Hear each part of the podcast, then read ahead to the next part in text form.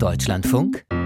Verbrauchertipp ein Unfall oder eine schwere Erkrankung kann das Leben von heute auf morgen grundsätzlich verändern. Plötzlich, ja, kann ich vielleicht nicht mehr arbeiten und muss sehen, wie ich finanziell über die Runden komme, denn aus der gesetzlichen Rentenversicherung kommen in solchen Situationen oft nur erschreckend niedrige Beträge, wenn überhaupt. Darum gehört zu den wirklich wichtigen Absicherungen eine Berufsunfähigkeitsversicherung mit dazu, um den Lebensunterhalt für den Fall der Fälle abzusichern. Beim Abschluss einer solchen Versicherung sollte man möglichst möglichst jung und vor allem gesund sein, denn gerade Vorerkrankungen sind oft ein Problem. Unter Umständen lässt sich eine Berufsunfähigkeitsversicherung aber trotzdem noch abschließen. Welche Angaben über den Gesundheitszustand nötig sind und was man sonst noch bei der Antragstellung bedenken sollte, dazu der Verbrauchertipp von Klaus Deuse. Wer sich gegen eine Berufsunfähigkeit versichern möchte, muss der Versicherung gegenüber genaue Angaben über den eigenen Gesundheitszustand machen, sagt Barbara Weber, Versicherungsexpertin beim gemeinnützigen Verbraucherportal Finanztipp. Normalerweise müssen Sie Beschwerden und Krankheiten der letzten fünf Jahre angeben. Bei Krankenhausaufenthalten und Operationen, da gilt sogar eine Zehnjahresfrist. Für das Ausfüllen der Gesundheitsfragebögen gilt das Motto ehrlich wert am längsten. Wenn sich nämlich später herausstellen sollte, dass bei den Angaben geschummelt wurde, kann der Versicherer die Zahlung einer Berufsunfähigkeitsrente verweigern. AntragstellerInnen müssen natürlich nicht jeden Schnupfen aus den letzten Jahren angeben. Wenn sie aber wegen einer Mandel- oder Blasenentzündung oder wegen eines Hautausschlags beim Arzt waren, dann sind das auf jeden Fall nennenswerte Erkrankungen. Gleiches gilt auch für Bauch- oder Rückenschmerzen. Aber nicht jede Vorerkrankung liefert Versicherungsgesellschaften einen Grund, den Antrag abzulehnen, betont Barbara Weber. Mit einer leichten Gastritis oder einer Blinddarm-OP oder sogar einem Muskelfaserriss habe ich immer noch gute Chancen auf eine Berufsunfähigkeitsversicherung.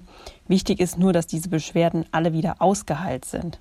Hilfreich für die Antragstellung ist es auf jeden Fall, sich von der Krankenkasse eine sogenannte Patientenquittung oder Versicherungsauskunft ausstellen zu lassen.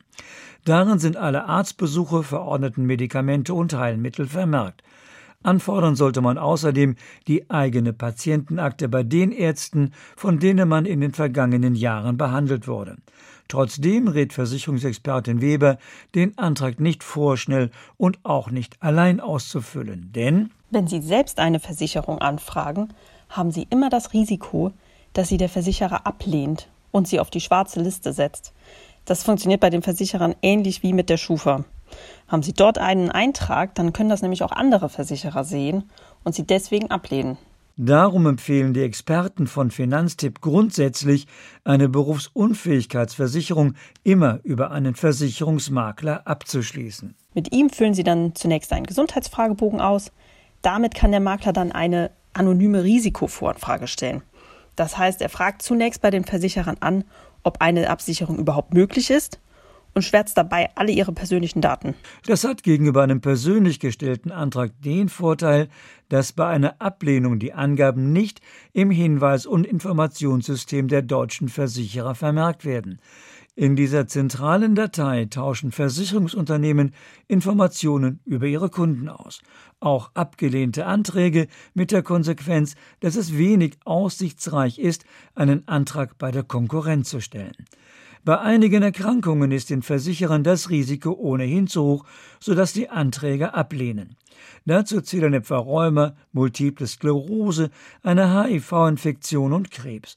Auch Long-Covid-Patientinnen müssen mit einer Ablehnung rechnen und bei einem schweren Verlauf mit Krankenhausaufenthalt werden die Versicherer den Antrag aber wahrscheinlich erstmal zurückstellen, weil sie sicher gehen wollen, dass sie sich auch wieder vollständig davon erholt haben.